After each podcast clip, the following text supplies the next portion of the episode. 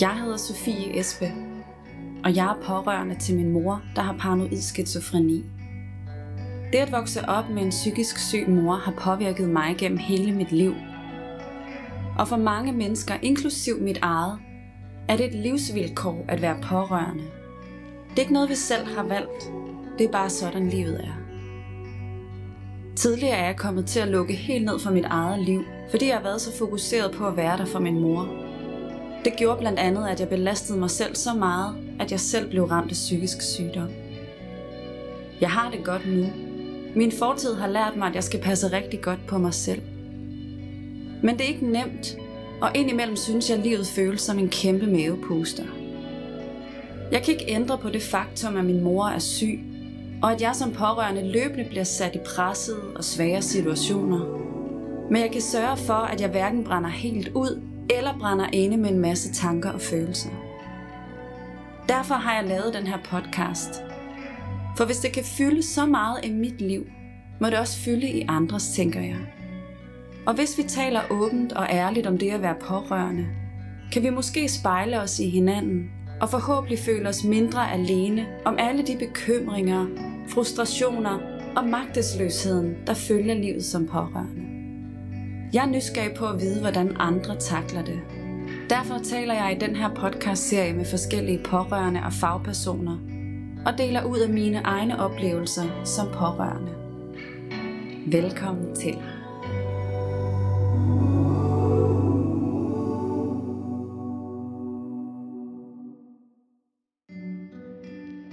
Velkommen til 11. episode af Jeg er også pårørende, som er en lidt speciel episode. Jeg taler nemlig den her gang med en person, der ikke er pårørende til et menneske med en psykisk sygdom, men med en kvinde, der er pårørende til sin mand med diagnosen Lewy body demens. Og det er altså en neurodegenerativ sygdom, der har vist sig at have overlap med både Alzheimers sygdom og Parkinsons sygdom. Det sygdom har af ligheder med forskellige psykiske sygdomme er den her svækkelse af forskellige kognitive funktioner. Jeg har aldrig tænkt, at jeg også pårørende udelukkende skal forholde sig til pårørende til mennesker med psykisk sygdom, så da muligheden bød sig, at jeg kunne tale med Anja, som er min gæst i den her episode, så greb jeg den med glæde.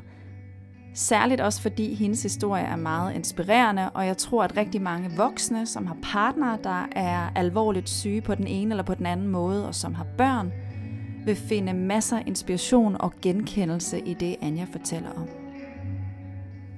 Hvordan takler man livet som pårørende og får en hverdag og et liv til at hænge sammen med to teenagepiger, en karriere og en mand, der gradvist svækkes mere og mere af sin sygdom, uden også at miste sig selv?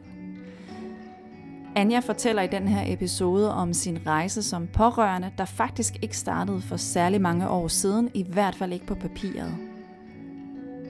Hun fortæller om en meget modig beslutning, hun så sig nødsaget til at tage, for at imødekomme familiens nye vilkår på bedst mulig vis. En beslutning, der på ingen måde var særlig nem, men som med tiden har vist sig at være det helt rigtige for netop alle fire medlemmer i Anjas familie. Vi kommer også omkring emnet bosteder, fordi Anja har faglig erfaring med at være leder på forskellige bosteder for voksne udviklingshemmede, og jeg er pårørende til min mor, der bor på et bosted, og oplever, at samarbejdet med personalet er rigtig svært at opretholde. Anja og jeg talte sammen en sen formiddag for et par uger siden over Zoom. Hun sad i seng på en af hendes døtres teenageværelse i Vejen i Jylland, og jeg sad ved mit lille kontor her i Malmø, mens min datter lå og sov i barnevognen udenfor. God fornøjelse. Velkommen til, Anja. Velkommen til Jeg er også pårørende podcasten. Og øh, dejligt, at du øh, vil tale med mig med så kort varsel. Det skal lige siges, at øh, Anja kommenterede på et indlæg, jeg lavede på Instagram i går aftes eller i morges. I morges. I morges. Og jeg øh, så det ret hurtigt og svarede tilbage. Og øh, så spurgte jeg Anja, om jeg måtte ringe til hende, og det måtte jeg godt. Og nu sidder vi her et par timer efter og har aftalt, at vi skal tales ved i den her podcast og lave en uh, podcast-episode. Så tak for det. Og selv tak, Sofie. Fedt, lige til tråden op. Det, det er det, man må gøre, og det er nogle gange det, der fungerer allerbedst. øh, ja. i stedet for at man bruger øh, tusind år på at planlægge langt ud i fremtiden. Jeg plejer jo, og øh, det fortalte jeg også dig tidligere, at have lavet sådan en øh, formel interviewguide, hvor jeg har præsenteret nogle spørgsmål for min gæst, inden vi skal tales ved, så vi ligesom har opsat en ramme. Det har vi ikke rigtig gjort den her gang. Jeg ved en lille smule om dig, og jeg ved, hvad vi skal tale om sådan i, øh, i korte træk. Men jeg, jeg tænker, jeg er åben over for, hvad den her samtale vil byde på. Så som det allerførste, så øh, kunne jeg godt tænke mig, at du introducerer dig selv, fortæller lidt om dig selv og hvad du laver. Ja, altså jeg hedder Anja jo, og øh, er 51 år, og så er jeg øh, pårørende til Frank, som jeg er gift med, og øh, som er far til mine to børn, der i dag er 15 og 18. Og Frank han fik konstateret Parkinson i 2017, og i slutningen af 18 blev det ændret til atypisk Parkinson. Han har noget, der hedder Lewy body demens, hvor man både får de fysiske Parkinsons symptomer, og man får også de kognitive udfordringer, som man får i Alzheimer. Udover at være Franks nærmeste pårørende, øh, og mor selvfølgelig, så er jeg selvstændig. Jeg arbejder, øh, jeg, jeg har arbejdet inden for døgnområdet øh, med voksne udviklingshemmede, hvor jeg har arbejdet både med pårørende til de her borgere, og jeg har haft medarbejdere, der var pårørende, og så blev jeg øh, faktisk kort før frem blev syg, øh, blev selvstændig og tog rundt og underviste på bo- og døgntilbud, eller på døgntilbud øh, i et, pædag- et pædagogisk koncept. Og øh, da jeg så selv blev pårørende og opdagede, hvor, hvor, hvor, hvor store konsekvenser det har øh, at være pårørende, hvor stor en indflydelse det har på mit liv, så tænkte jeg, at der er noget mere, der er noget mere, der skal øh, ud her. Så jeg har startet en en Facebook-side og også en, øh, et lille firma, der hedder Livsflimmer. Og det handler om, hvordan man kan bevare sig selv som pårørende. Ja. Som er under udvikling. Ja. Mm.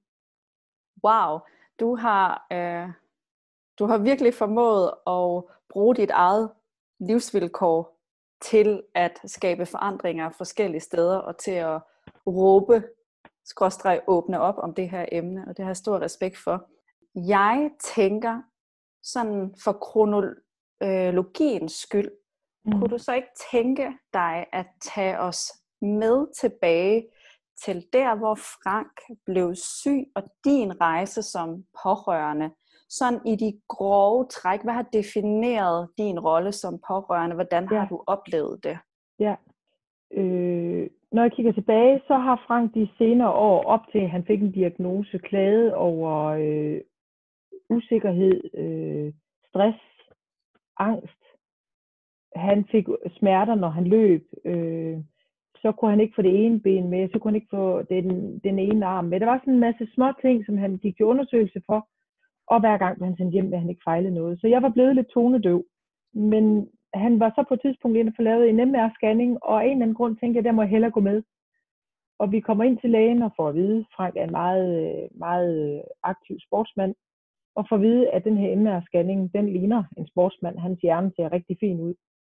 Men vi, øh, vi, vi bider os fast, og han laver nogle undersøgelser, og inden vi går derfra, tager en halv time. Så siger han, jeg tror, du har Parkinson. Og det kan jeg huske fra den dag. For det var den dag mit, før det sluttede.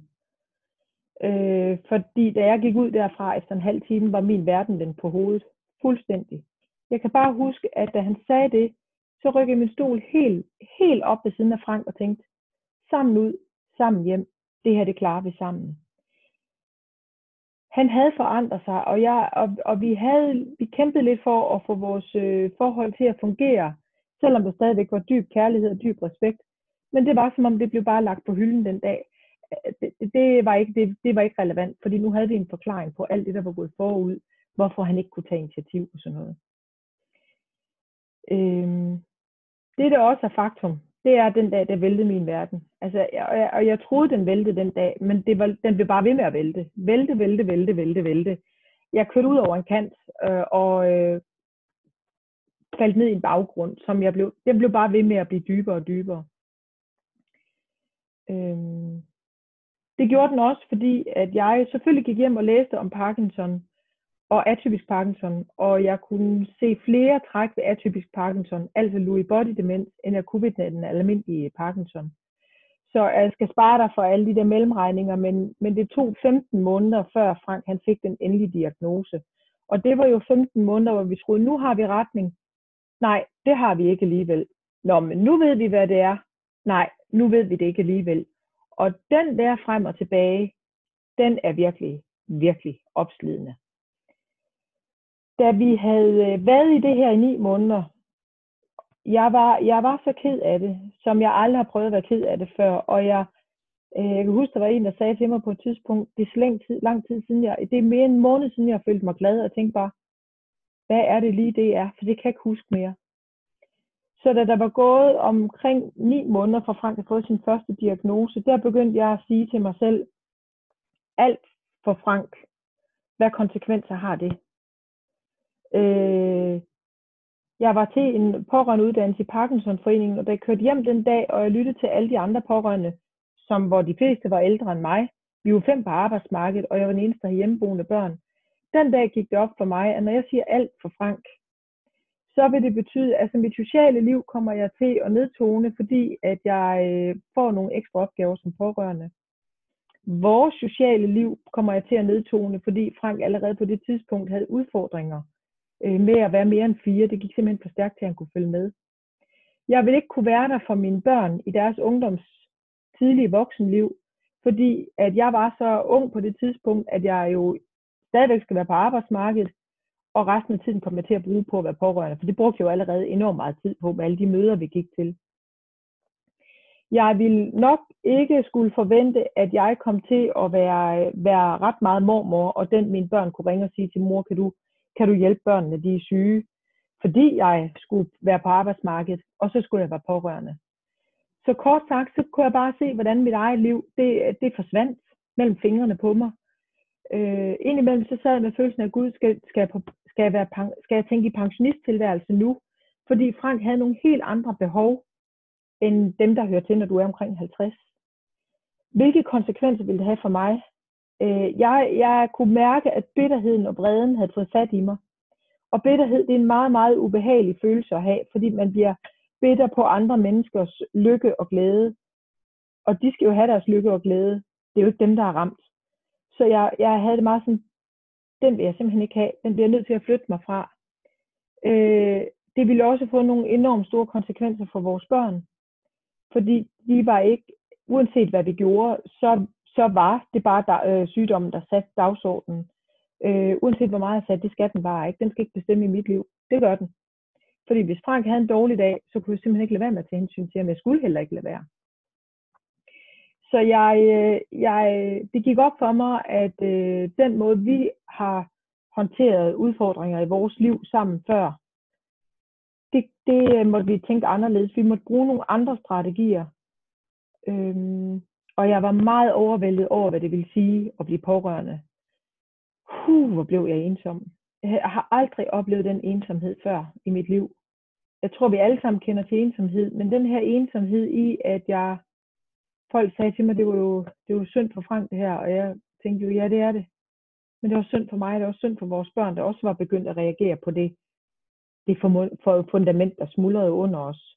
Det var som om jeg selv forsvandt. Og jeg oplevede lige pludselig, øh, hvor afmægtig jeg var i forhold til livet. Hvor skrøbelig jeg var. Og blev bevidst om, at jeg også selv kun er her en gang. Det er i hvert fald udgangspunktet. Og der er ingen, der ved, hvor hurtigt, fordi Franks timeglas er begyndt at løbe hurtigere, er der jo ingen, der siger, at mit løber langsommere. Øh, jeg oplevede jo, fandt jo også ud af, at ved at være pårørende, ryger du faktisk i en risikogruppe for en masse øh, lidelser, belastningssymptomer osv. Og vil det så betyde, at mine børn faktisk mistede begge deres forældre? De ville i hvert fald, med, altså deres far mistede de langsomt, men de ville også miste den mor, som jeg var. Fordi jeg var ikke glad mere. Jeg var, jeg var alt andet end glad. Så jeg øh, vågede pelsen og øh, i tale satte det her over for Frank og spurgte ham, om han havde overvejet muligheden for, at vi ikke skulle bo sammen. Leve sammen, men ikke bo sammen. Og det var selvfølgelig en øh, frygtelig, frygtelig svær samtale for os begge to. Og, øh, og Frank havde umiddelbart følelsen af, at jeg ville øh, smide ham ud af familien, som om han ikke duede mere. Og det var, ikke, det var ikke det, jeg ville. Jeg ville have, at vi skulle have det godt igen. Så jeg lagde bare lå på den. Og det var så i foråret 18. I efteråret 18, der, der er man begyndt at sige, hov, måske er det her demens. Den demensform, han har, kan godt give mange hallucinationer og psykoser. Og så er det igen, jeg tænker, at skal man gå i det her, når man er 13 og 16? Er man gammel nok til det? Bliver man nogensinde gammel nok til det, vil jeg så også spørge. Hvad, hvordan, hvordan får det her konsekvenser for vores børn på den lange bane? Så jeg spurgte Frank en dag, hvad gør vi, hvis det her det er demens, og den her demensform? Det afviser han selvfølgelig, for han, det er klart, han vil ikke have demens. Men da jeg fastholder, at vi skal tænke, at det kan være det, så, øhm, så siger han til mig, at hans børn altid har været vigtigst. Og det har de. Og det her kan vi ikke undgå at gå ud over dem. Men vi kan i hvert fald forholde os til, hvordan vi minimerer, hvor meget det går ud over dem. Så han siger faktisk meget ordret til mig, jeg forventer af dig, at du træffer de beslutninger, der skal til, for at beskytte vores børn mest muligt. Uanset om jeg er enig, uanset om du ikke passer lige så godt på mig, som jeg godt ved, du vil, så forventer jeg, at du gør det, der skal til, for at børnene har det bedst muligt. Og det forventer jeg dig. Og så er mit svar, så tænker jeg ikke, at vi skal bo sammen. Så tænker jeg, at vi skal bo hver for sig. Og så går det i gang. Så får Frank i december 18 diagnosen Louis body demens. Og jeg tænker, hvis vi skal etablere det her, mens Frank har det godt, så skal vi rykke nu. Så øh, vi får en enorm god støtte og vejledning fra vores kommune, og de arbejder bare sammen med os. Og øh, i maj af 19 flytter Frank i en beskyttet bolig. Jeg er stadigvæk i en dyb, dyb krise på det tidspunkt. Øh, Frank er begyndt at få det bedre. Han har sat fokus på, at han vil lave en Ironman. Det siger han den dag, han får diagnosen. Hvis jeg har det, så vil jeg lave en Ironman. Og min, øh, det er meget vigtigt for mig at hjælpe Frank med at opfylde de drømme, han har i sit liv. Så jeg siger, det gør vi. Vi finder en, der kan hjælpe dig på de tre discipliner, og så laver du en Ironman. Og det er, vil jeg bare lige sige, det er 3,8 km svømning, 180 km cykling og 3 eller 42 km løb. Det sætter Frank fokus på. Øh, jeg sætter vores hus til salg, sælger det, pakker faktisk vores hus ned sammen med vores ældste datter og flytter hen over sommeren 19. Hjælper Frank med at lave og gennemføre hans øh, Ironman i august og finder så øh, der, hvor vi flytter hen til sådan et midlertidigt sted. Så pigerne og jeg, vi lander i en lejebolig i slutningen af oktober 19. Og så kan man sige, så er vi over alle de der store dramatiske omvæltninger og skal begynde at etableres i den nye måde at være familie på. Samtidig med, at vi skal håndtere vores egen sorg. Jeg skal håndtere min. Jeg skal håndtere Franks. Jeg skal håndtere pigernes sorg. Og vi skal håndtere Frank, han forandrer sig. Så øhm, når der er nogen, der siger, hvad så med dig, Anja? Så kan jeg godt mærke, at jeg får lidt flimmer, fordi der har ikke været noget jeg i to og et halvt år. Der har ikke været plads til det. Og jeg ved heller ikke, det har været vigtigt at finde hullerne, men det har været sådan små huller med at sige, i dag går jeg en ekstra lang tur, så går en halv time, eller i dag der laver en kop kaffe til mig selv. Det skal være de bønder, og det skal være den kop, og det er mine fem minutter. Og sætter mig et sted, hvor der ingen der opdager mig, så har jeg fem minutter for mig selv. Jeg tror, det var sådan i korte træk, historien. Ja. Og hvor er du nu i din proces? I dag er jeg der, hvor jeg, jeg har det godt. Jeg har det faktisk rigtig godt. Øh, jeg har et andet fundament at stå på, som er lidt mere skrøbeligt. Fordi at der altid lige kommer et eller andet, der minder mig om, at Frank han er syg, at han forandrer sig lidt. Men jeg står meget stærkere, fordi jeg valgte ikke at lytte til min omverden, men lytte indad. Og jeg lyttede til det, jeg troede på var bedst for vores familie. For vores familie. Jeg har ingen opskrift fra andre end os. Det er ikke det, det, er ikke et valg, jeg ønsker, at nogen skal træffe. Jeg synes, det var, det, og, og jeg måtte i lang tid arbejde jo med den her skyld og skam over, Hvorfor kunne, jeg, hvorfor kunne jeg klare både at være mig og være mor og karrierekvinde, eller have et arbejde og pårørende? Hvorfor kunne jeg ikke rumme, at vi boede sammen alle fire? Hvorfor, hvorfor var jeg ikke den overkvinde, der kunne det? Det, det bebrejdede jeg mig selv i rigtig lang tid. Og jeg var så bange for, at når Frank han flyttede selv, så ville jeg tænke, shit, shit, shit, shit, det her, det kan han slet ikke magt. Jeg, jeg forværrer hans sygdom. Det, der skete, og det er også en af grundene til, at jeg har det godt, det er, at Frank han fik det bedre.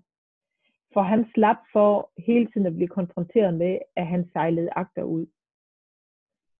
Øh, og ikke kunne følge med os, og al den larm, vi kan lave. Det, han kan, hans verden er tilpasset hans behov øh, for ro og for øh, aktivitet og for søvn osv. Hans verden er tilpasset ham. Og øh, han bliver heller ikke mødt med vores frustrationer, når han ikke kan følge med.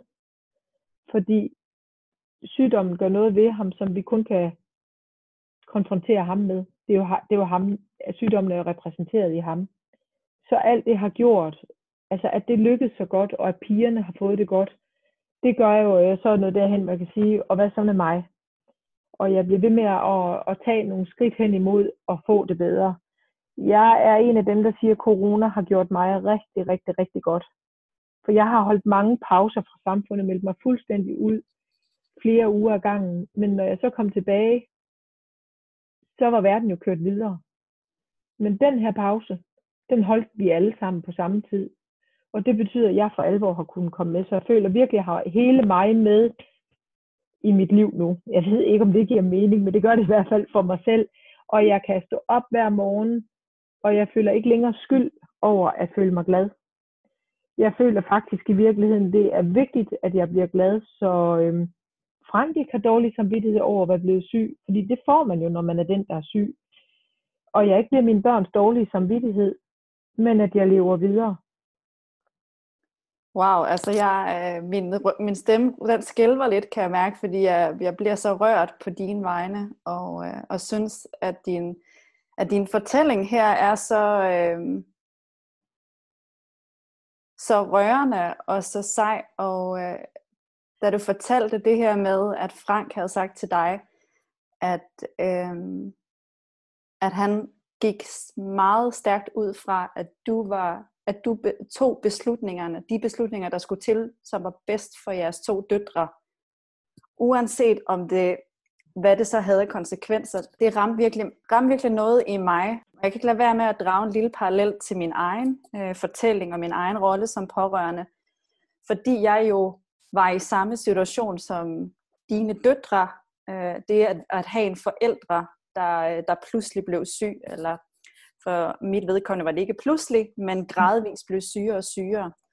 Otte år op til min far valgte at skille sig fra min mor. De blev skilt for ni år siden, da jeg var 25, eller otte år siden. Otte år op til, der startede jeg med at konfrontere min far med, om han ikke nok ville skilles med hende, for det han udsatte os alle sammen for, var at gøre os en bjørnetjeneste. Hans retorik har været, jeg gør det her for jeres skyld. Det er, det er sådan, han har tænkt, jeg bliver med mor for, for jer børns skyld, mm. for jeg vil ikke have, at I skal være skilsmissebørn. Men jeg kan ikke lade være med at tænke på, hvad vil der, hvordan havde det været for os som familie, hvis min far havde formået at tage samme øh, beslutning som dig, eller i hvert fald havde taget den her beslutning tidligere. Øhm, for som barn, også som partner, er det hårdt at være i. Ja, altså jeg får lige lyst til at kommentere jeg kan godt følge din far, fordi det er så svær en beslutning. Altså det er helt vildt, for der kommer også en bekymring om, men jeg kan jo se, at jeg har en partner, der har brug for mig. Så hvad sker der, hvis jeg flytter mig? Jeg bliver også dybt rørt, når du fortæller mig det der, fordi det bekræfter mig i mit valg. Øh, det kan jeg også se på mine egne børn. Og jeg brænder meget for de her børn og unge, som bliver pårørende, fordi øh, det betyder så meget. Så den bekræftelse, du giver mig i, og du siger, at du vil ønske, din far havde træffe, truffet det valg tidligere, det berører mig dybt. Så tak for, at du lige, øh, lige siger det.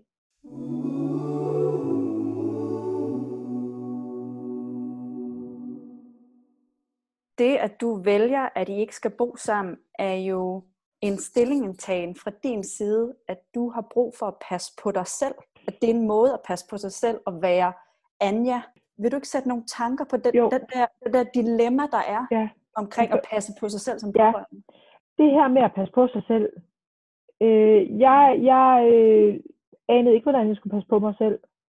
Jeg vidste, at jeg led et enormt afsavn. Øh, jeg følte ikke, der var noget af jer. Øhm, så jeg kom i stedet for til at tænke, altså når man mister sig selv, fordi at der er en, der bliver så syg, så som jeg sagde tidligere, så bliver det jo nemt, det bliver jo nemt Frank, der bliver den, det kommer til at gå ud over. Fordi sygdommen kommer til udtryk gennem ham. Så i stedet for at rumme, at han øh, lige skifter emne midt i en vigtig samtale, eller ikke lige fanger undertonerne i den, så i stedet for, så, så kan man meget nemt blive irriteret, fordi man hele tiden er overforbrugt. Og for mig, og det er det måske også, fordi jeg arbejder meget med voksne ud, øh, udviklingshemmede, hvor man arbejder meget med sin egen etik og sin egen øh, respekt for og anerkendelse af det andet menneske, så begyndte jeg at kunne mærke, at jeg, jeg fik en disrespekt for ham. Og den kunne jeg ikke lide. Den brød mig simpelthen ikke om at have. Så jeg vendte den faktisk rundt og spurgte, hvad skal der til? Vi ved, at Frank timeglas løber hurtigere, end vi øh, selvfølgelig alle sammen ud fra. Vi jo tror jo alle sammen, at vi skal falde i søvn foran Matador, når vi bliver 97 og glemmer at vågne igen. Der er bare ikke ret mange af os, der kommer fra, herfra på den måde. Men når nu Franks timeglas det skal løbe hurtigere, hvordan vil jeg så gerne have, at han skal huske vores sidste år? Jeg vil gerne være ordentlig. Jeg vil gerne være respektfuld. Jeg vil gerne være fleksibel i forhold til hans sygdom. Jeg vil gerne være rummelig. Kan jeg det i den nuværende situation? Nej, det kan jeg ikke, for jeg er altid overforbrugt. Jeg har ikke fem minutter for mig selv, og det havde jeg simpelthen ikke i, i flere år. Det, det var, altså jeg fatter ikke, jeg fatter stadigvæk ikke, at jeg kan sidde her og sige, at jeg har det godt, og føle det helt ned i min store tog. Så da jeg begyndte at stille det spørgsmål, så, så begyndte jeg også at stille spørgsmål, hvad er vigtigt for Frank? Og det er vores børn, og det har altid været vores børn, der har været vigtigst i hans liv. Så vil han synes, det er okay, at de skal have så store konsekvenser af det her? Og kan han selv reflektere over de konsekvenser? Nej, han har fået den, en af de aller værste diagnoser. Så det kan han ikke, og det kan du ikke forlange af ham. Så det var det, der begyndte at ulme for mig. Så så jeg den her udsendelse, der hedder Mens døden og skiller, der handler om en mand, der er midt i 30'erne, Lasse, der får at vide, at han har als, mens hans kone er i femte måned med deres fjerde barn, og jeg mener, de alle sammen er under syv år. Og jeg kan næsten, altså jeg fik kvalme, da Frank han fik sin diagnose, og jeg kan næsten få kvalme ved tanken om, hvordan det har været at sidde inde i det her konsultation, for ved du har alt. Da deres barn er, eller hun er midt, midt i graviditeten, da deres barn er fem måneder, øh, fortæller hun, at hun skal op og amme to gange om natten, og så har hun Lasse, der ikke længere kan bruge sin nakkemuskulatur, så hun skal hjælpe ham på toilettet. Øh, og hun har stadigvæk de tre andre børn. De er i livskrise alle sammen. De får altså ikke noget hjælp til det, ved jeg, hun senere er blevet interviewet om. Hun står med alt. Øh, og da den udsendelse den er vist, hun siger selv, der er der nogen, der undrer sig over, at da, da barnet er de her fem måneder, så beder hun om, at Lasse kommer på plejecenter at hun kan svigte ham. Og jeg tænker bare, øh, hun, hun, kan ikke komme til, hun kan ikke undgå at svigte alle, inklusiv sig selv. Men at man kan finde på at shame en kvinde for det, det fatter jeg ikke. Og i næste udsendelse, der taler hun om det her med, at hun har bare lyst til at være midt i 30'erne og være en glad mor og sidde og drikke rødvin med sin kæreste og, og danse på stuegulvet. Og den næste klip, der ser man hende så inde ved Lasse, der er hårdt ramt af sin alt på det tidspunkt. Og det bliver meget kontrastfyldt. Og jeg kan bare huske, at da jeg så udsendelse nummer to, den tog jeg mig, der, der gik der noget tid, før jeg så den. Og hele vejen igennem, så tænkte jeg bare, det der, det kan jeg bare, det kan jeg bare genkende. Det der behov for bare at være mig. Men det, det er en by i Rusland. Øh, jeg ved faktisk ikke engang, hvad det vil sige mere. Men jeg må ikke engang udtrykke de behov. Jeg skal føle skyld og skam over, at jeg bare vil have lov til at være et almindeligt menneske. Og hun fik simpelthen i medierne sådan en røvfuld for det. Og der, jeg kan huske, at det gik op for mig. Jeg kan så tydeligt huske, da, det, da jeg hørte det. Jeg, jeg gav mig til at græde. Og jeg græd af vrede og frustration over, at man kan sige sådan, det er simpelthen fordi, vi ikke ved nok om, hvad det vil sige at blive pårørende. Øhm, det blev så også min drivkraft til at kontakte vores øh, lokale avis, Jyske Vestkysten, og spørge, om de vil følge os på sidelinjen. Fordi jeg, jeg, jeg synes, jeg er rimelig robust, og jeg synes, jeg er ret god til at køre ind på øretævernes holdeplads, så jeg kan klare lidt af hvert.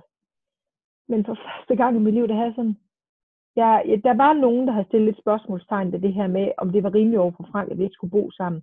Jeg tror også, det er svært at forstå, fordi man står, det er svært at forstå. Men jeg kunne mærke en dyb, dyb sårbarhed over, hvis folk, jeg skulle komme sådan i modvind, det, det kunne jeg slet ikke rumme. Så jeg skrev til vores avis, og jeg var så bange for det, jeg faktisk gjorde. Men jeg ville ud og oplyse om det. Vi fik et super godt samarbejde med den journalist, der stadigvæk følger os, og han skrev det simpelthen på sådan en fantastisk måde, så det er nogle få stykker, der kommenterer det her med i lyst og nød, eller er det ikke i medgang og modgang.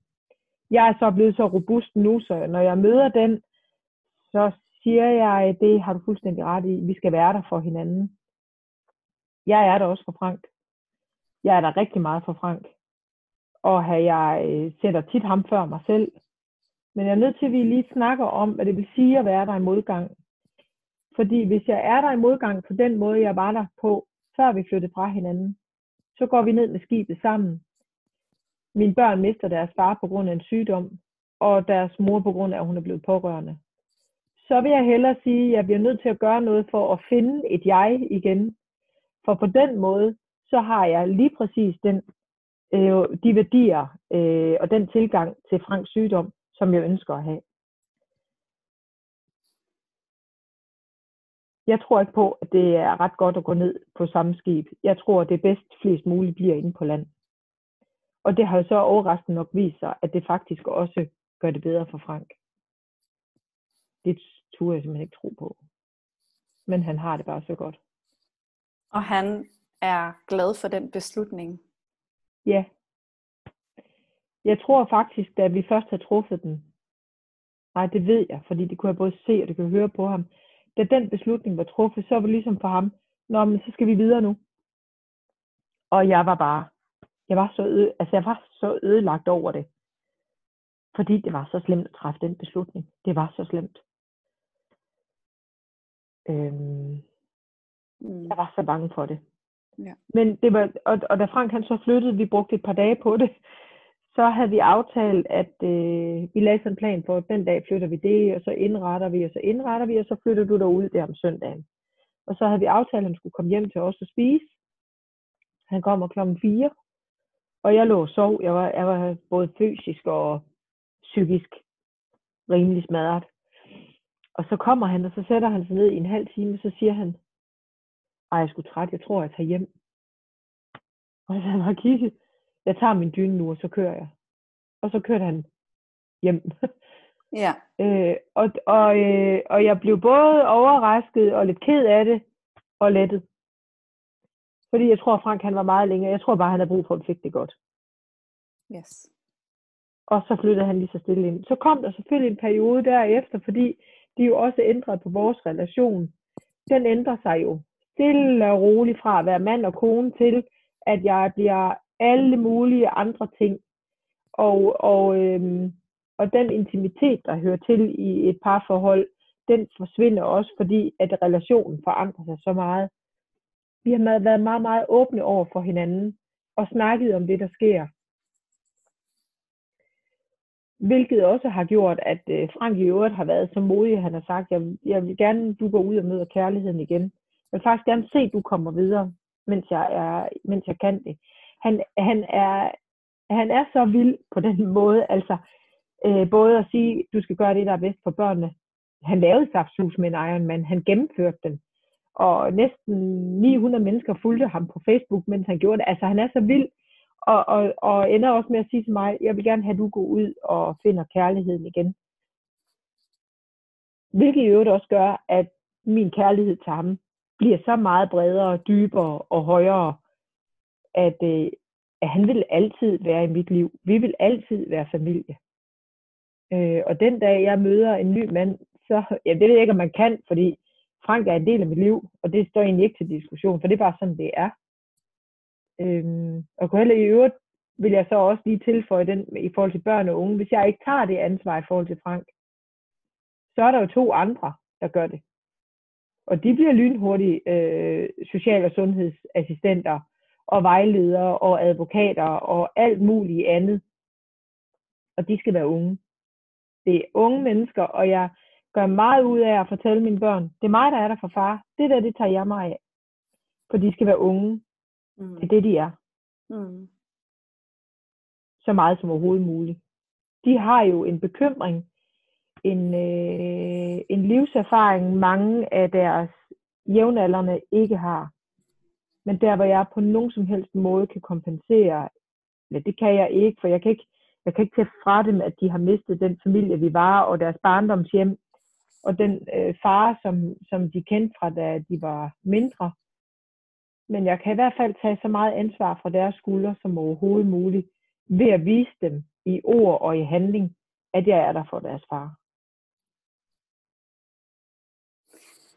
Shit, et forbillede du er, Anja. Wow. øhm,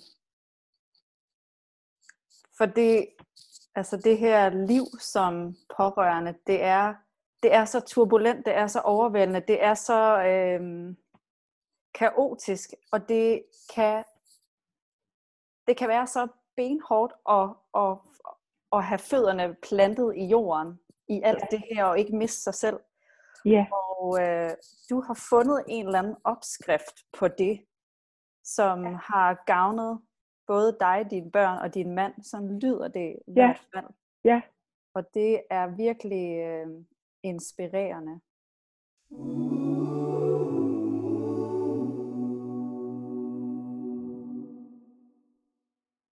Jeg tænker, at vi skal, øh, at vi bare lige skal flytte os en lille smule til hvorfor vi fik kontakt, og hvad det var, du kommenterede på, ja. og hvad er det for en situation, jeg står i nu, og hvordan du har lidt faglig erfaring øh, med, med det tema, som jeg står i lige nu. Ja. Og øh, det er sådan så, at min mor har boet på samme bosted i snart syv år, og jeg har oplevet øh, en, en tid, og et personale, der egentlig har, har oftest har, har synes, at jeg har været i vejen. Det er sådan, jeg har oplevet det, og øhm, som ikke har inddraget mig og mine to søskende, som er min mors pårørende. Og jeg er mildest talt desperat for at finde et andet bosted. Men den vej, den er så hård, fordi jeg føler mig meget alene, og jeg føler ikke, at systemet opbakker mig som pårørende i den kontakt eller i det møde med at skulle finde et andet bosted. Og øh, det skrev jeg lidt om på min Instagram-profil, og der, øh, der kommenterede du på det mm. her med, at øh, ja, spørgsmålet er, om det er de pårørende, der skal møde systemet, eller om det er systemet, der skal møde de pårørende. Og jeg tænker, ja. at vi begge to er enige i, at det er jo systemet, der skal lære at, at øh, imødekomme de pårørende. Ja hvad vil jeg spørge dig om med det her?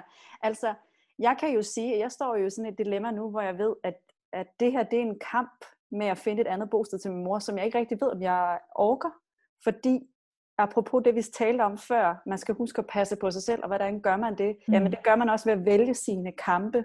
Og ja. øh, lige nu står jeg selv og ikke ved, om jeg magter at skulle ringe rundt og forhøre mig til samtlige bosteder på Sjælland, om de øh, kan have min mor boende, og jeg ved ikke engang, om det er min mors bedste. Men du har arbejdet på bosteder.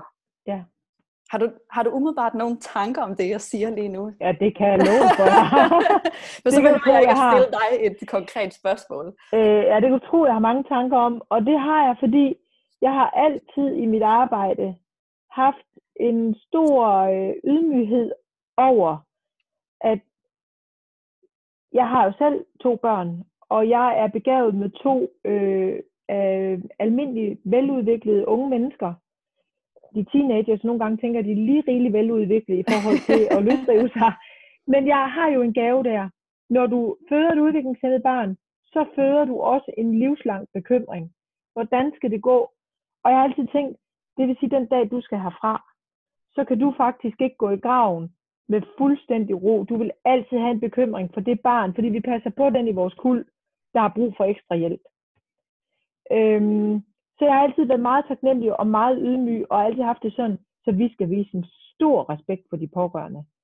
Det er ikke ukompliceret i det her samarbejde, fordi man, jeg ofte har mødt nogen, hvor de har været så frustreret og, og, og har så meget afmagt med deres bagage og rygsæk, at uanset hvad jeg gør, så har det ikke været godt nok.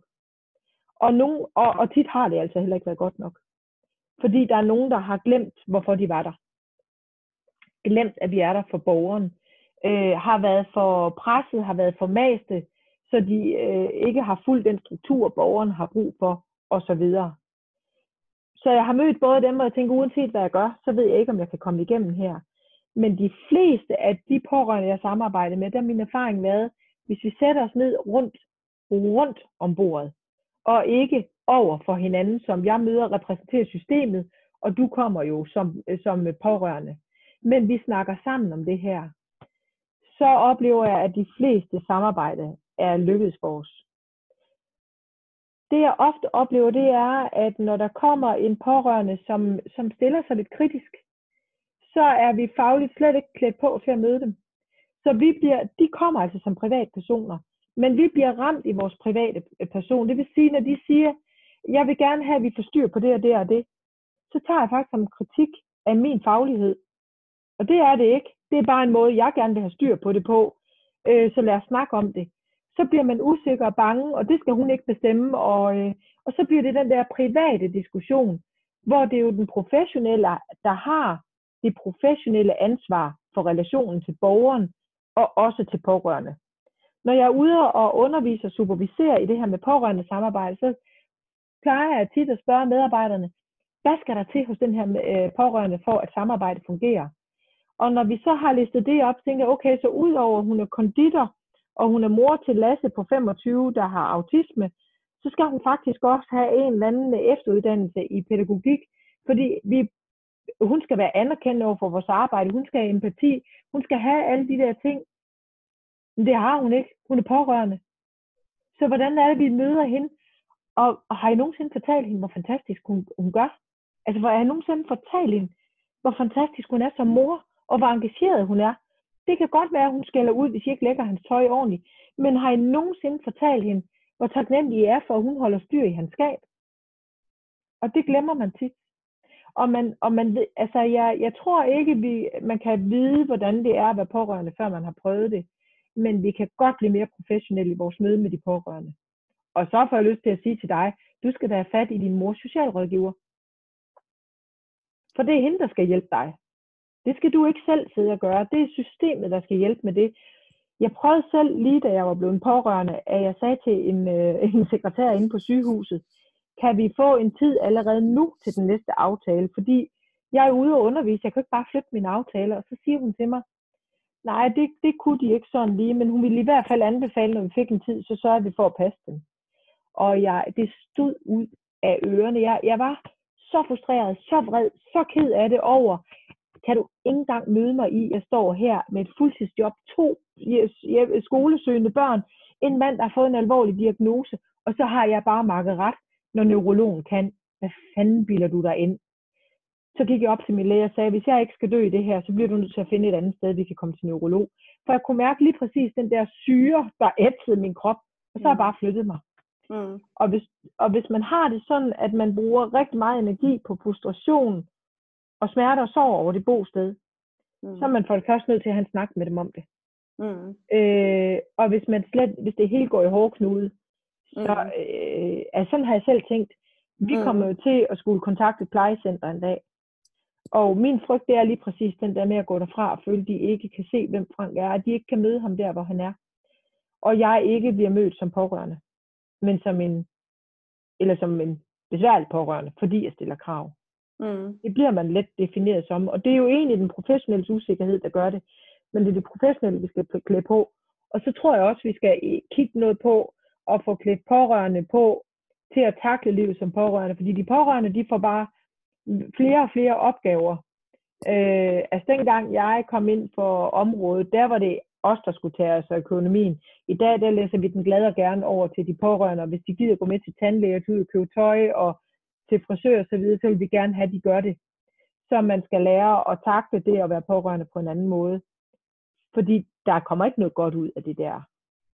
Men tit så kommer vi godt nok langt ved, at det er de professionelle, der lærer at møde den pårørende på en lidt anden måde. Bare sig Mm. ned og spørge, hvordan har weekenden været? Hvordan Mm. er det at have en mor, der er psykisk syg? Mm. Tænk sig, hvis man spurgte dig om det. Mm. Så man møder dig som et, som et menneske, og ikke bare som et eller andet, der, der kommer og går. Altså man forholder sig til det. Ja. Jamen, du taler, du taler virkelig ind i noget, som jeg øh, kunne ønske mig. Ja. Og øh, bare lige for at, øh, at nævne, når du siger, at jamen, jeg skal da tale med min mors socialrådgiver, i forbindelse med, at min mor hun blev indlagt for et års tid siden og blev hurtigt udskrevet igen. Men øh, der indkaldte jeg til et møde på bosted, hvor socialrådgiveren også var, var inviteret, og hun dukkede også op. Men som hun startede møde med at sige, så, øh, så var det, at øh, jeg er jo helt ny i den her sag, så jeg ved ingenting om øh, Annes øh, sag, det er min mor. Øhm, og det her møde skulle egentlig have fundet sted for rigtig lang tid siden, så det er godt, at jeg børn har taget initiativet. Og, og det er jo den, det er de erfaringer, eller den erfaring er en blandt mange af mine Ja. erfaringer, Ja. Ja. hvor at jeg tænker, altså ja, den her magtesløshed, der, der er ikke Ja. noget bedre ord, afmagten Det er, og det er, og, frustration. Uh. ja. Og, og så Ja. er det jo, at jeg skal gå ind og vælge, hvad er det for kampe, jeg vil tage? Vil jeg Ja. stille mig på Ja. det der kontor og sige, Ja. jeg forlanger kraft med, at der Ja, er nogen, men- der hjælper mig med det her. Men, ja, men det er heller ikke det, du gør, fordi du ringer til socialrådgiveren og snakker med hende. mm, Altså, det er det der med at være forberedt på det. mm, Så jeg vil, jeg, altså, man skal lave noget benarbejde også lidt, hvis mm. du forstår, hvad jeg Mm. mener. Altså, man skal, fordi de der møder, hvor der sker et eller andet i de der rum, hvor hvis ikke der sidder en rigtig god mødeleder, der kan få det ned på jorden, mm, så bliver det meget, meget hurtigt enormt anspændt. ja. Og jeg har også siddet i de der møder, hvor jeg bagefter tænkte, ej Anja, det var i hvert fald ikke et 12-tal, du fik ud af det møde der. der. Det var sgu ikke smart gjort. Altså, fordi jeg er jo selvfølgelig også nogle gange røget i at blive ramt på min, på min person, fordi at vi er blevet beskyldt for alt muligt, og fordi jeg bliver afmægtig over, at jeg godt kan se, at hun har ret, den her mor eller pårørende, men jeg kan heller ikke flytte min medarbejder over en nat. Mm-mm. Men, øh, men, men det kræver faktisk ret mange ressourcer, det der med at vælge sin kampe med omhu. Ikke også? Jo. Det gør det. Så det er jo også noget, man skal lære som pårørende. Ja, det er det. Øh, Man skal lære at tale med systemet. ja. Og det Ja. ja. vil jeg mene var noget, man egentlig også kunne, godt kunne få noget uddannelse i, eller noget Ja. ja. sparring, eller noget hjælp til. Ja, det bliver sådan noget, det livsflimmer kommer til at, at stå for, det er, at man kan ringe og få hjælp. Og, og jeg vil gerne derhen, hvor jeg også har nogen tilknyttet, så man kan få en bisider med, når man skal til møder. Fordi det er jo ikke alt, altså nu har jeg en del system, så er det godt, hvad det vil sige at være bisider. Og det har været heldigt i vores situation. Men det er jo ikke alle, der har et job, hvor man lærer at være bisider. Mm-mm. Mm-mm.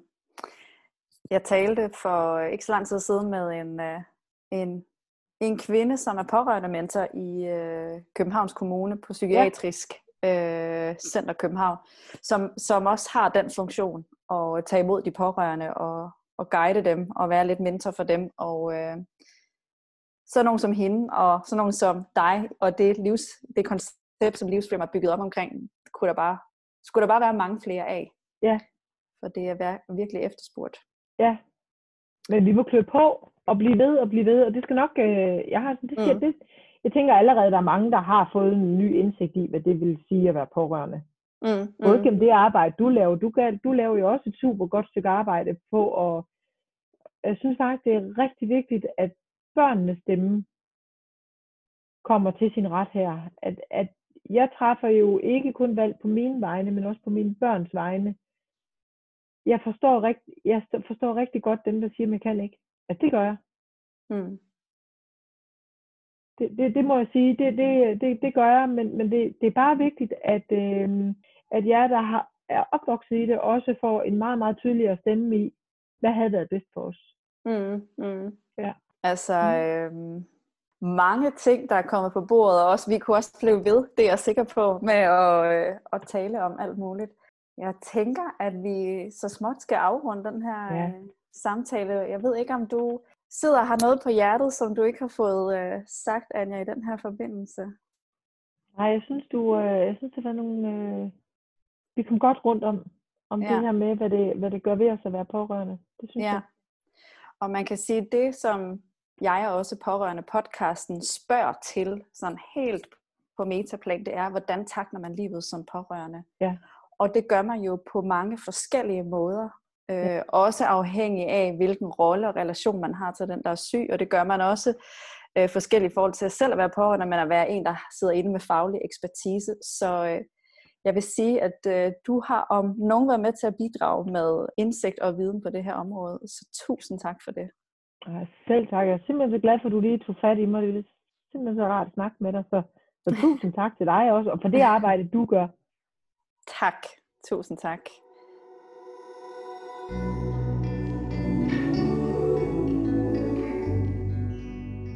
Tusind tak, fordi du lyttede med.